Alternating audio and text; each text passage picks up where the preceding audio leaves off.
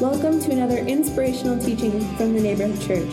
We pray that you be blessed by it. And we're, uh, we're in chapter 12. And so, just a little bit of review here Romans 1 to 11. We've studied a lot of theology. We've looked at Jesus and what he's done for us. We've looked at the reality that we're sinners. Christ has paid the price for our sin.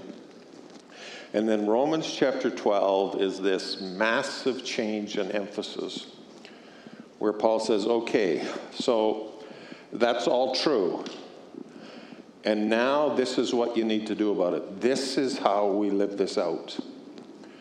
And he talks in Romans 12 and verse 1 about presenting ourselves as living sacrifices to God and then in verse 2, he talks about a big part of that being learn, learning how to think properly. Don't be conformed to this world, but be transformed by the, how does that happen? By the renewing of your mind. Hear me clearly this morning. None of us will ever live right until we learn how to think right.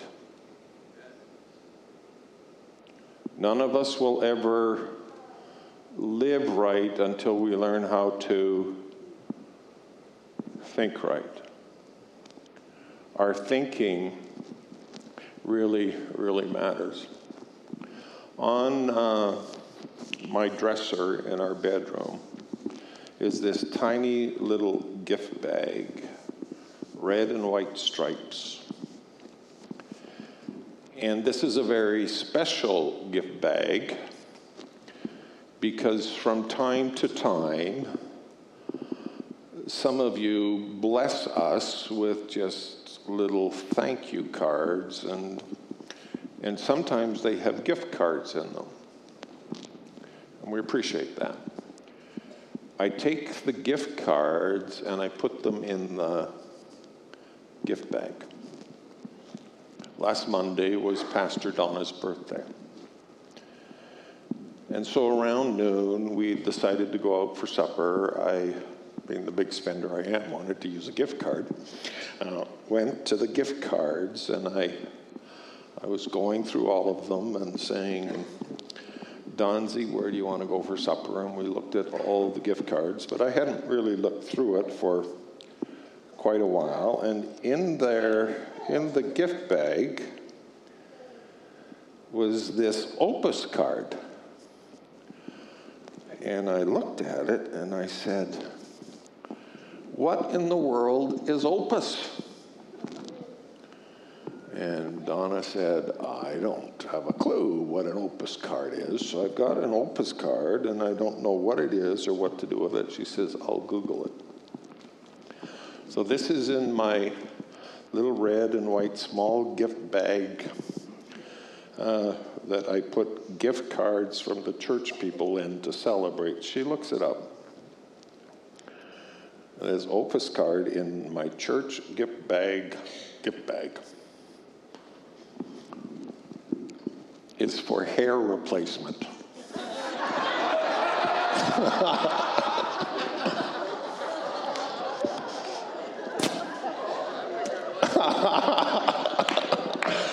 so, so I'm, I'm looking at this and, and I'm thinking,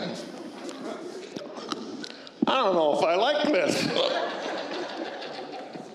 but then I'm trying to be positive and mature, and somebody in the church cares, and somebody in the church is noticing. I thought nobody was. And,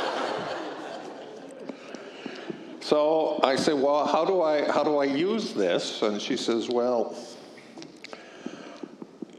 they've got a store here in the city, but they don't publish their address. You have to phone and make an appointment.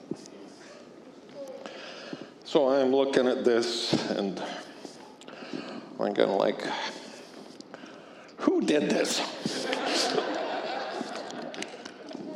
And then Donna can, because I, I, I mean, I got this Opus card. It's worse than that, friends. I've got two Opus cards.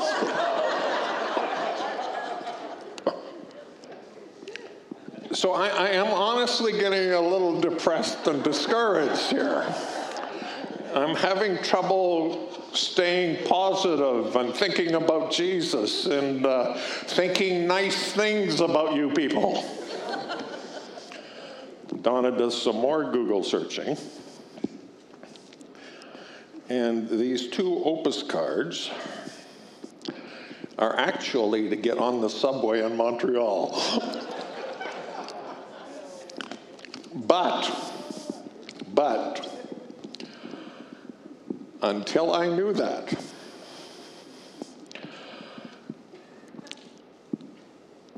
I was having a little trouble walking in the joy of Jesus.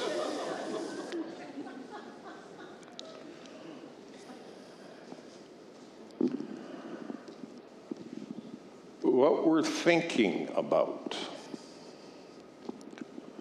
what we're thinking about affects us deeply. You can't live right until you learn how to think right.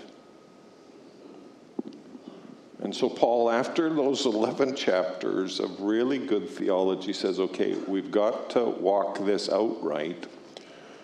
And he says, this is what it looks like. This is how we, what we have to do. And the starting point is in our thinking. We have to have a renewal of our mind. Why is that? Because sin has messed us up. Sin has messed us up terribly. Sin has messed our ability to think straight up. Romans chapter 1 and in verse number 28. Just as they did not see fit to acknowledge God any longer, God gave them over to a depraved mind. What happened as a result of sin? Our mind became depraved. 1 Timothy 6 and verse 5 constant friction between man of depraved mind and deprived of the truth, who suppose that godliness is, is a means of gain. So there's this depraved mind, people deprived of the truth out there, that has wrecked our ability to see things straight. Interestingly, contrary to what some people would emphasize, in the gospel. Uh, you're part of thinking that is depraved and conformed to the world if you think your godliness is going to lead you to a great deal of gain. It says.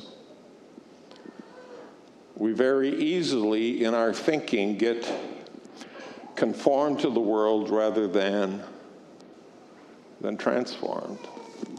And why is that? Because the voice in the world right now is so loud, depraved thinking has almost become normal to us. Depraved thinking has almost become normal to us. So, in a call in a university in Western Canada, 2018, the university got shut down for a week because early in the week, one of the students in the educational faculty uh, put up her hand and said, I think before we go any further today, there's something I need to declare. She says, uh, I want you all to know that I have self identified myself as an it. I have self identified myself as an it. Professor shut down class, shut down. Uh, the class went to the professors and they shut down at least the College of Education in that university for an entire week to figure out what to do because one of the students had declared herself a it. She's not a her, she's not a him, she's a it. And then they decide that what they're going to do here is do some sensitivity training. So the next week across the university, they're doing sensitivity training to know how to treat the it. At some point, it is going to graduate with a degree that allows it to teach. It is going to apply for a job with some school board somewhere. Possibly she won't get hired because she's a it, but when she doesn't get hired, she will go take it to the court. It'll work its way through the system, and most likely at some point, if I know our system, uh, the decision will be made. It's against its human right, even though she says she's not a human, it's against its human rights to not be able to teach. So some school board somewhere will have to hire it to teach. And not likely to happen because this is not a Saskatoon story, but it will come, uh, get a job, and my six year old grandson will come to school. And after the first day of class, we'll come home, and mommy will ask the six year old, Is your teacher a boy teacher or a girl teacher? And he will look at her and he will say, I don't have a boy teacher. I don't have a girl teacher. My teacher is a it. And we bring this tremendous depravity and confusion into the lives of our little ones who now think they don't have to be a girl because God made them a girl or a boy because God made them. They can just decide to be a it.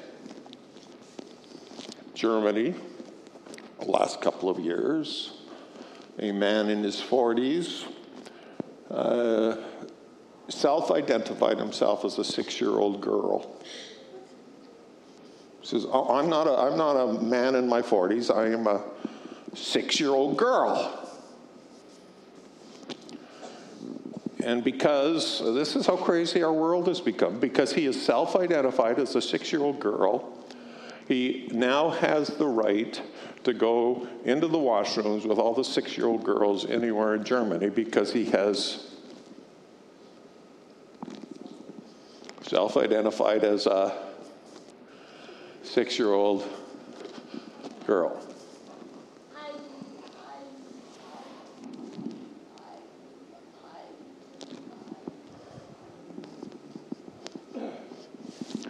sin, sin has brought depravity to our thinking. And God challenges us, God challenges us to make sure we don't live there or stay there or think that way,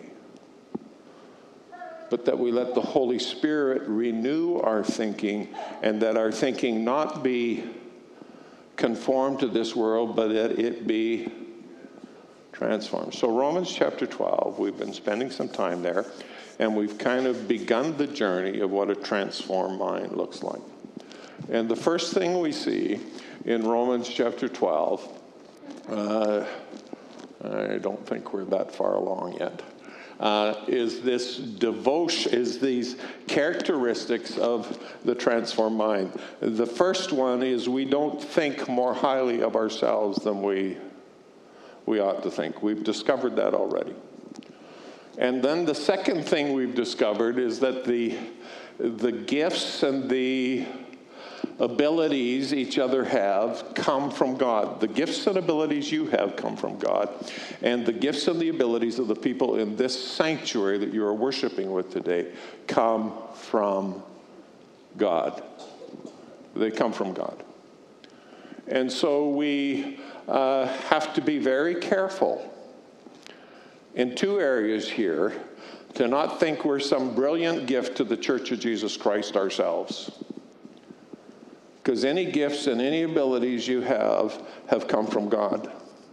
You didn't pick them, you didn't choose them. The gifts and abilities you have have come from God.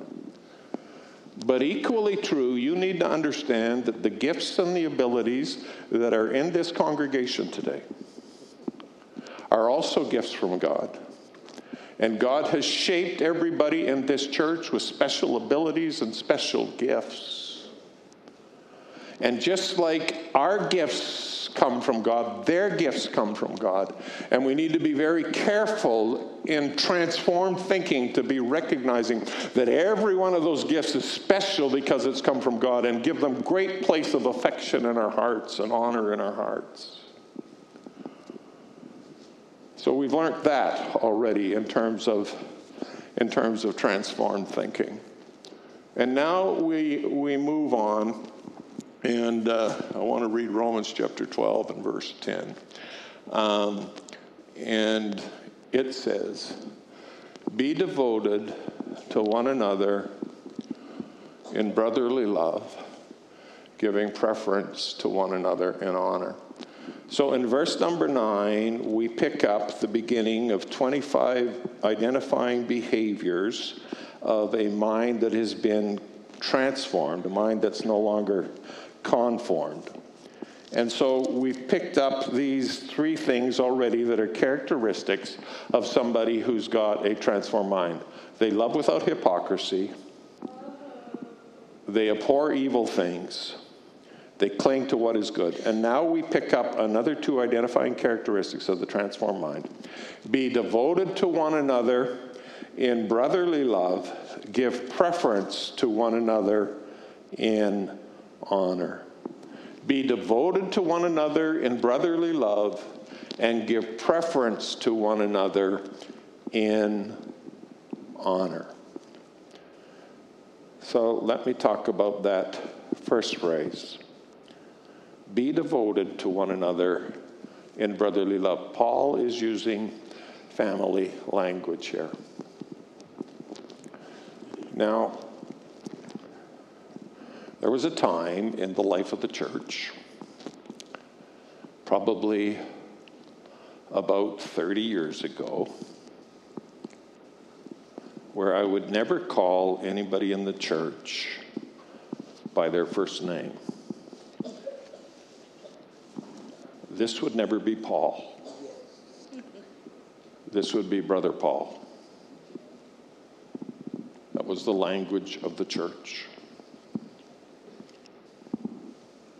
Everybody was a brother, everybody was a sister. It's the church I grew up in. Church I grew up in. Uh, you'd never be Esther. I'd say something like this when I saw you come through the door How are you, Sister Zimmer?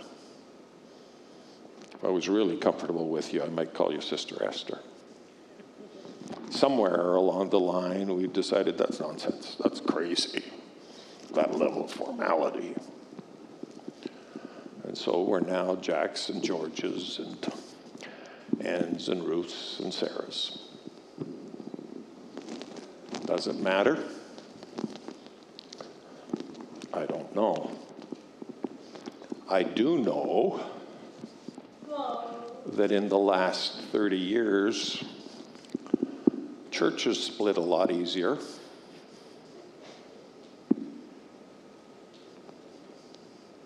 I wonder if there's a connection. Because no longer do we feel loyalty to family. We just get tired of somewhere. And we'll just give up on it. That's not how we live as Christians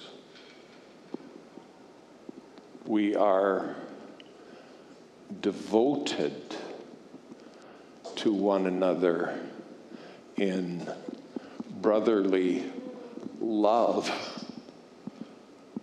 We matter to each other. We matter to each other. We matter deeply to each other.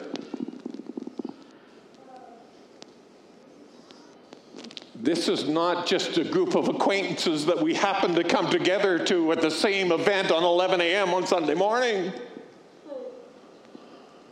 This is family. This is family.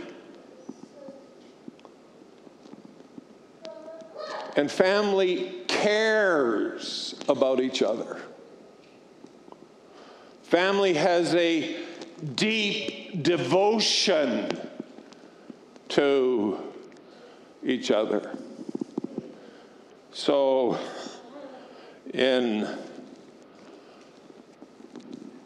in conformed thinking, we just think of the church as a place that has some programs that help us figure out how to live a little better and and this place where you can come to on Sunday morning and get a bit of a pep talk and and it has some trendy music but God's view of the church is never an event, it is never a program. God's view of the church is these group of people who are deeply connected relationally, deeply devoted to one another in family love.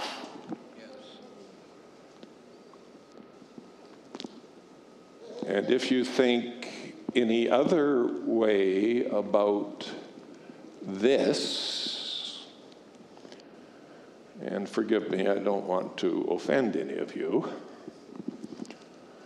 But if you think any other way about this, you still have conformed thinking. And you need to let the Holy Spirit transform your thinking. You see this as, as family.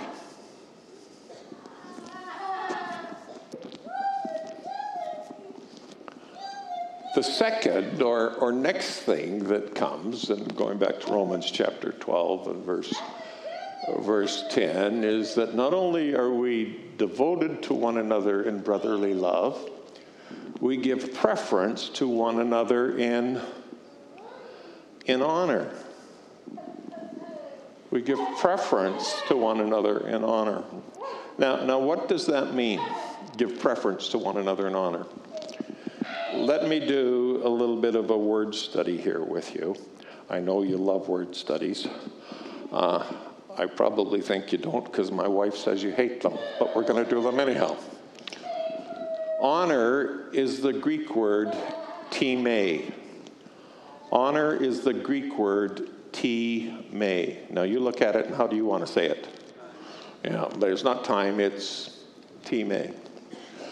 And time means a valuing by which the price is fixed. So what, what is honor? It's valuing something and putting a, a price on it.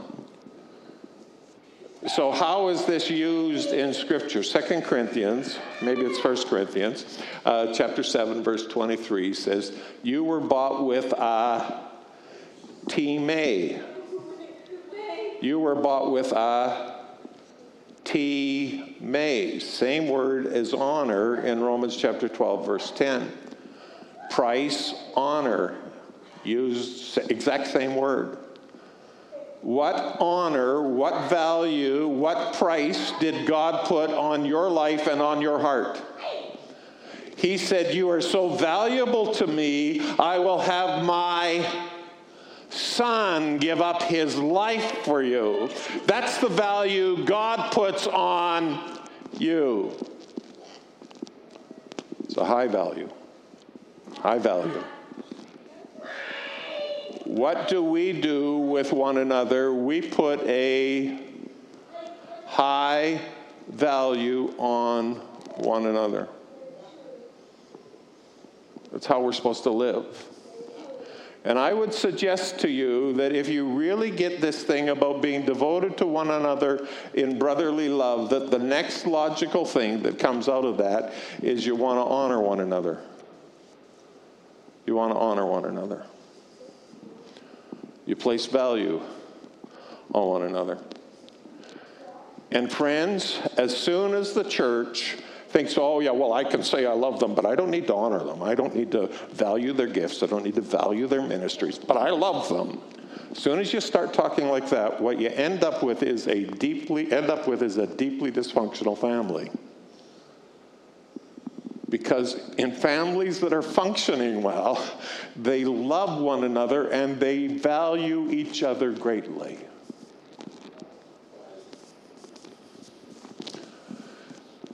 Um, so 1 Corinthians 7, verse 23. Listen to this. uh, from 1 Corinthians chapter uh, 12. I cannot say to the hand, I have no need of you. Nor again the head to the feet, I have no need of you. On the contrary, the parts of the body that seem to be weaker are indispensable. And on those parts of the body that we think are less honorable, we bestow the greater honor. And our unpresentable parts are treated with greater modesty, which our more, which our more presentable parts do not require. But God has so composed the body, giving greater honor to the part that lacked it, that there may be no division in the body, that the members may have the same care for one another. If one member suffers, all suffer. If one member is honored, all rejoice together. Do you catch how the body works? We just we just honor one another. That's what we do. It's how the church works. We honor one another. And if we don't do that, the end of the third line from the bottom, we get division in the body. Oh, I don't need to honor them. We honor each other, period. That's what transformed thinking does. Any other thinking is still conformed to the world. And yet, obviously, there's something in us that uh, wants attention, and we have to fight it. We do have a little bit of Phariseeism in it. Matthew chapter uh, 20, Matthew chapter 23. Jesus spoke to the crowds, saying, Scribes and the Pharisees have seated themselves in the chair of Moses. Therefore, all that they tell you to do, do and observe, but do not do according to the deeds. They say things and do not do them. They tie up heavy burdens and lay them on man's shoulders. They, they themselves are unwilling to move them with so much as a finger. They do all their deeds to be noticed by man. They broaden their phylacteries and lengthen the tassels of their garments.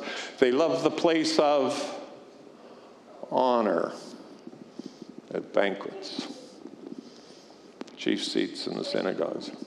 Father, we don't live that way. We don't live that way. Now, now let's go back to one slide, Romans chapter 12 and verse 10, and just catch what this really means. Give preference to one another in love. But I want to read it out of English Standard Version. Outdo one another in showing honor. New Revised Standard Version. Outdo one another in showing honor. Holman uh, Christian Standard Bible. Outdo one another in showing honor. What's, if there's any competition, if there's any competition in the church, what's the competition? It's to outdo each other in making sure everyone else feels honored. That's what happens when our mind has been transformed. I've said this here before, but marriage has got a lot easier for me once I've discovered that I need to stop expecting Donna to make me feel like a king, and I need to start making sure that she feels like a queen. And I tell you, as soon as I figured that out, poof, Things just got better and we started going in another direction. Why? Because we are meant to be, as Christians, people who hand out honor. So, Grimm's fairy tale, and I'll try to end with this. So, the Grimm brothers in the early 1800s wrote a bunch of fairy tales. You can go to most public libraries and still pick up Grimm's fairy tales. I'm going to share you with you one of Grimm's fairy tales. Uh, there was a small old man who had a very shaky hand. And he drooled a lot. When he ate at the table, he'd hold the cutlery, but he couldn't hold it still, and it would clang and clatter all through the meal. Every once in a while, he'd manage to get some food on his fork or spoon, but the food would drop to the floor. It seldom ended up in his mouth. When it ended up in his mouth, he ate so loudly. This old man lived with his son. This small old man lived with his son and daughter in law. And his daughter in law said to the son, Your dad is taking away my happiness. We cannot let him eat with us any longer. And so the son went, and the son made for his dad a wooden feeding trough, a feeding trough. And they put all of his food from then on in the wooden feeding trough, and they put him in the corner of the kitchen where they couldn't see him eat. One day they came home from the end of the day, and their four year old son was sitting in the corner of one of the rooms in the house, and he had some pieces of wood, and he was trying to put them together. And, and the dad said, What are you doing, son? And he said, Dad, I'm trying to build a trough for you and mommy like you built for grandpa, so that when you're old, I'll have something you can eat out of.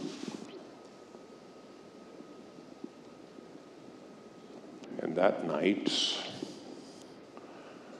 they burned Grandpa's feeding trough and they brought him back to the supper table.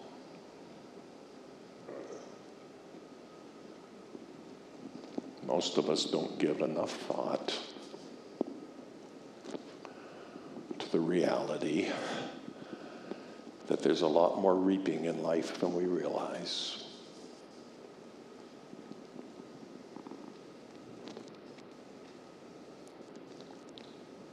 The strength of our lives and the strength of our contribution to church and society at large in some measure is whether our mind and thinking has been transformed to the point where we really try to outdo everybody in showing honor.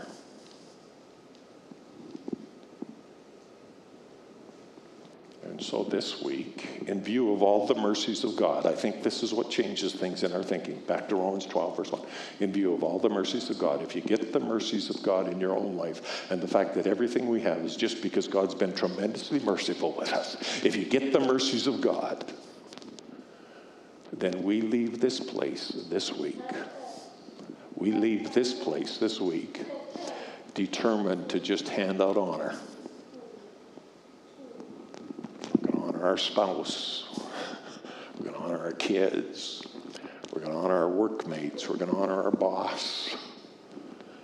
Because we're just characterized by this spirit of outdoing one another in honor.